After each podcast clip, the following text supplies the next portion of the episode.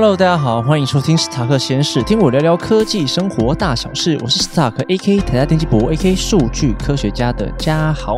今天呢，没有什么认真的话题想要跟大家分享。大家都知道，因为我前几个礼拜去新加坡玩嘛，就我就想说这两集可能来分享一下新加坡的东西好了。这一集短短的，我来讲一下几个小小的旅游重点。虽然不知道有没有人对我都有兴趣，我从来没有录过这种废话单元啊。通常的废话单元都还是有带一点知识性的东西，但我这一次就想说啊，算了，三个多礼拜快一个月没更新，之后可能会有一些生。活活步调跟生活重心的改变，所以这几周就是没有录，然后我又出国嘛，所以几乎就快一个月没有录音这样子。那我就是想跟大家分享一下最近旅游的一个状况。那为什么会去新加坡？因为他们最近真的是一个科技啊、商业发展的一个很大的重心。大家都知道，他们也是身为亚洲四小龙，可是他们这种弹丸之地啊，诶，竟然已经变成。就是国际上数一数二什么亚洲四小龙，他现在更不想跟我们开韩国比较，好不好？早就不知道已经甩掉几条街了。对啊，产业结构还有一些人文啊、制度上的问题真的很大，应该说真的很不一样。我这一集就先跟大家分享一下我看到的东西，然后之后我们再做一些整理啊，然后再做一些分析，再分享给大家，好不好？这一次去呢，大概有什么好玩的东西？我觉得天气很热啦，我这因为我自己是蛮喜欢天气炎热的一个地区，夏天炎热对我来说很 OK，但我很不喜欢寒冷。虽然我还没看过下雪，虽然很多人会说可以穿的比较帅或穿的比较漂亮，可是嗯，我不知道，可能我还没有进化到那个样子吧。我目前来说就是很讨厌寒冷啊。那如果真的要把打扮纳进来的话，夏天的确是比较怎么讲？没有好看的衣服啊，或者是男生穿搭起来比较无聊一点。冬天可能有衬衫比较多变化了。夏天不是说不行，就真的比较热，不然就是要穿短袖的衬衫，然后再做一点其他变化。觉得最大的不一样是他们那边不用这么强制的在路上一定要戴口罩，因为大家都知道戴口罩之后就会有很多过敏现象啊，或者是非常闷热，可能换个下午换个一圈口罩就全部都是汗水。真的很麻烦。新加坡这种天气比较有问题的部分，四季如夏吧，觉得可能没有什么变化。喜欢那种气候有变化的人，就会觉得新加坡很无聊，怎么一年四季都这么炎热这样子？那这边我要做一个吐槽，就是 我去的时候啊，因为十一月底、十二月初嘛，已经很多那种圣诞节的布置，我就想说，嗯，怎么这么热？你们跟人家过什么圣诞节啊？好了，至少他们也是大英国协的一员，好不好？但我就觉得，嗯，好热哦，超没气氛的。我有的时候在台湾都觉得很热，很没气氛的。可是我们至少到十二月底、一月初的时候，理论上那个时候都会比较冷啦。对啊，我还没有过过那种跨年夜是很很暖的，就很少对。那我这一次去玩就只玩四天，扣完来回完整是两天。那我这两天呢，就是有一天跑去了圣淘沙 （Saint Sentosa）。那这个是一个他们的度假岛屿，蛮大一片的。原本我以为就只是跟什么绿岛啊、蓝屿一样，可能一天拼一点的话，也许能够走完。但是我真的太天真了，真的大到我真的连三分之一都玩不完啊！对，那我另外一天去动物园，动物园就还好，我大概四个多小时可以玩完那边。那我这边讲一下圣淘沙的话，他们我刚刚讲说是一个度假中心嘛。到了那边，我其实就是把一些比较大的点去玩玩，像什么滑轨车啊，然后一些高空弹跳啊。有看我线动的人都知道，说我其实不敢玩那种可怕的东西，所以我就是把我敢玩的，还有我觉得一定要玩的先玩过去。然后后来就去他们的海滩走走。我去四天，只有那一天天气是不太好的，就没有太阳，因为沙滩上其实是没有什么人的。状况有一些营队啦，有人带小朋友之类的，但其实大部分是海滩上是比较没有人的。但我觉得这样逛起来也还好。有一些什么杜莎夫人像啊，还有环球，我就不想跑这种太商业的行程，所以我就没有去。但我有去赌场，如果有去过拉斯维加斯或其他澳门地区的话，赌场就大概是那个样子。不过因为我是第一次去这么大型的赌场，对我来说算是个蛮新鲜的东西吧。但 这边就要跟大家说，赌博十赌九输啊，就不要乱去赌博。我这种资本额小的，我过去看我就。觉得嗯，我就是设定这样子就 OK 了吧。然后我输完之后在旁边看嘛，因为我我玩之前跟之后在那边看一下，哎，可附近都是几万台币、几十万台币在玩的，我就觉得哦，好恐怖哦。那这样输下去，一个晚上或一天就是十几万、二十几万在输。不过赌场有一个蛮不错的东西可以跟大家分享一下，就是他们那边饮料是无限的。所以，如果去到一些赌场啊，可以去里面蹭一点 饮料喝是没有问题的哦。好了。这样讲会不会很可能？啊，反正圣淘沙的话，就是一个他们比较大的一个旅游度假的地方。那我下一集大概会讲说，为什么他们会把这个东西隔得很开？我觉得这就是规划跟没有规划的差别。如果今天是在一个没有规划的国家或地区的话，可能东一个娱乐场所，西一个娱乐场所。但是我在新加坡在走的途中啊，我就会觉得他们整个规划是非常好的。他们不会把不同性质的东西让你放在一起。那好处的话呢，是我刚讲的嘛，就整体看起来是很有规划性的。坏处的话就是不太自由，你可能还是要受到一些政府的规范啊，或者是当地能不能让你做该行业的一些规范在里面。第三天我去动物园，虽然有一些人会想说，哎，你去国外干嘛去动物园？我就觉得，嗯，其实也不太对，因为我觉得每个国家的动物园的规划或看到的动物。其实是不太一样的啦。他们最有趣的部分是，他到了那一个动物园的地区之后，它有分三个大区块的主题动物中心，就是普通的动物园嘛，水生动物，还有夜间动物园。夜间动物园指的不是像我们木栅动物园的那种夜行性动物，什么蝙蝠啊那些，是在晚上的部分，用半野生的方式带你去看各种动物，这也蛮有趣的，这蛮多人去推荐的。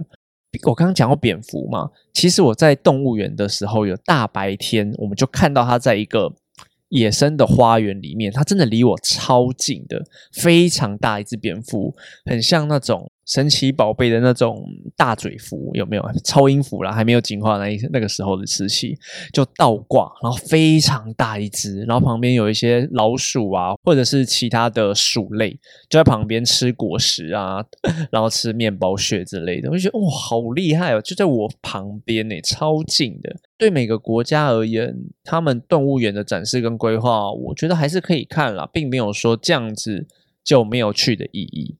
游玩的行程我大概就讲到这边了。那如果对圣淘沙还有动物园有什么想法，或者是对新加坡游玩的部分有任何好奇的地方，也可以私信给我，好不好？我们可以私底下讨论。那我们后面就讲别的东西。那总之，商办大楼真的非常非常的多。就我刚刚一直重复的东西是，他们的规划啊，还有整体的管理非常的好。但这也是因为他们算是集权政府，所以不是一种。不是完全自由的让人民去做，但规范是规范，不自由的部分有的时候也可以转化成他们规划很好。因为像是我们的一些商业法律啊，或者是规范人民做事情的部分，我倒觉得台湾不该管的东西管得很凶，新加坡反而是规范在我觉得合理的范围内。他们的合理指的像是一些地区啊，或者是伤风害俗的东西不能去做，但。今天赌博呢，跟色情行业算不算有伤害性的东西？他们反而有开放这个部分。我自己本身比较右派一点而言来说，我就会觉得台湾这边就很假道学，表面上限制了大家赌博啊、色情行业等等。可是问题是，这些东西难道会从人类的本性上消失吗？我是觉得不会，他们只是转为地下而已。如果今天你把他们拿到台面上，好好的。去做管理的话，难道会比较差吗？哎，我觉得这个就是大家慢慢抗争去进步的部分啦。那讲到整体规划，再跟大家分享他们的交通问题啦。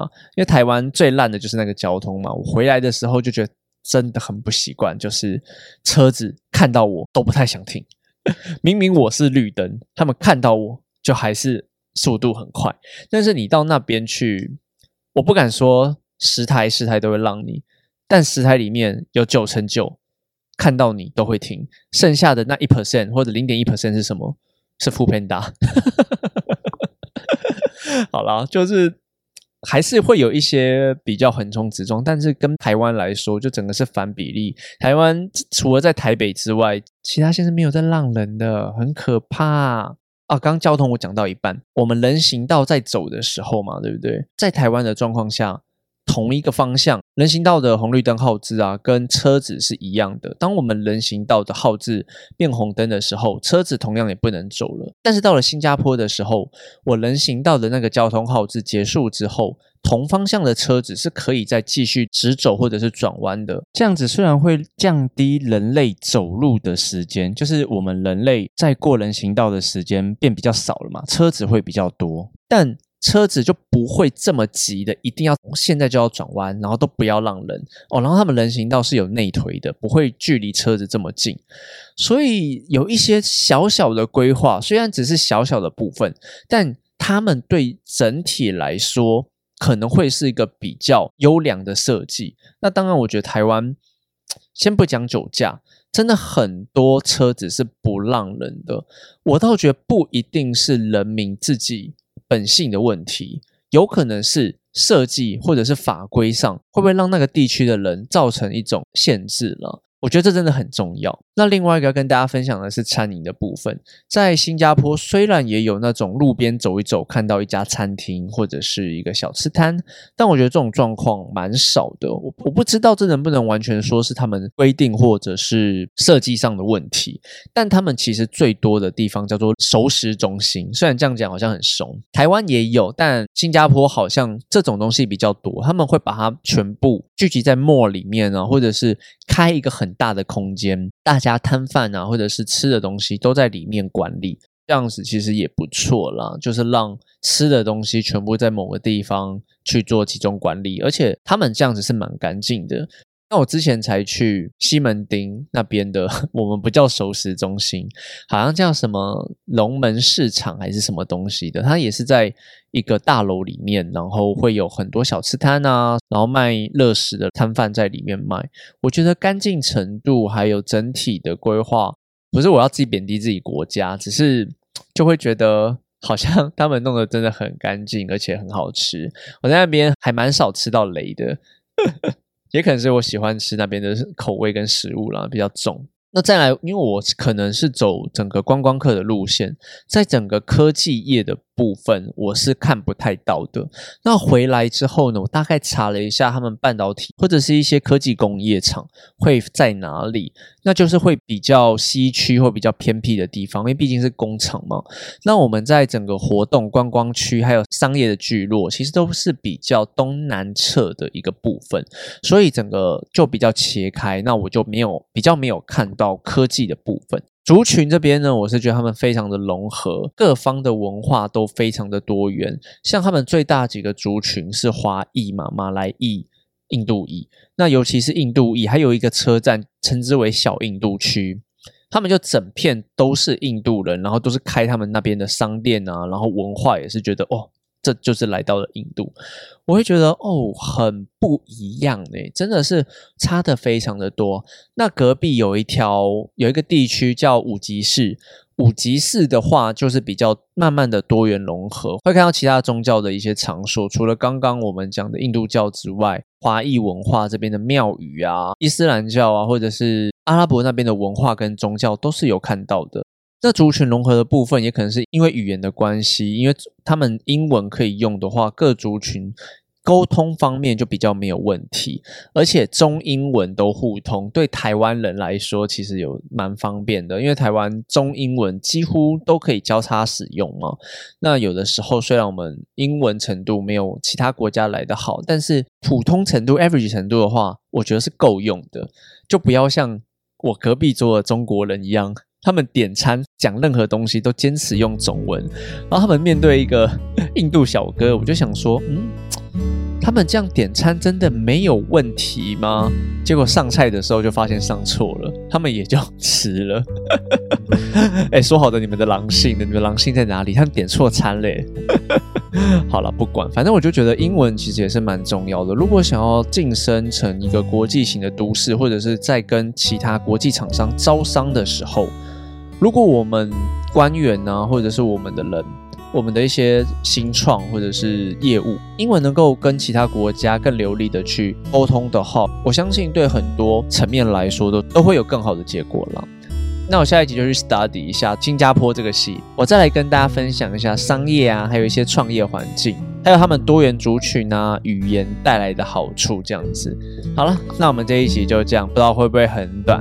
那如果喜欢我在讲这种旅游的话，你也可以按我赞，然后跟我讨论一下。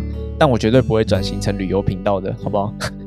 我们永远都是科技跟商业的频道啊！就这样，那我们下次见，拜拜。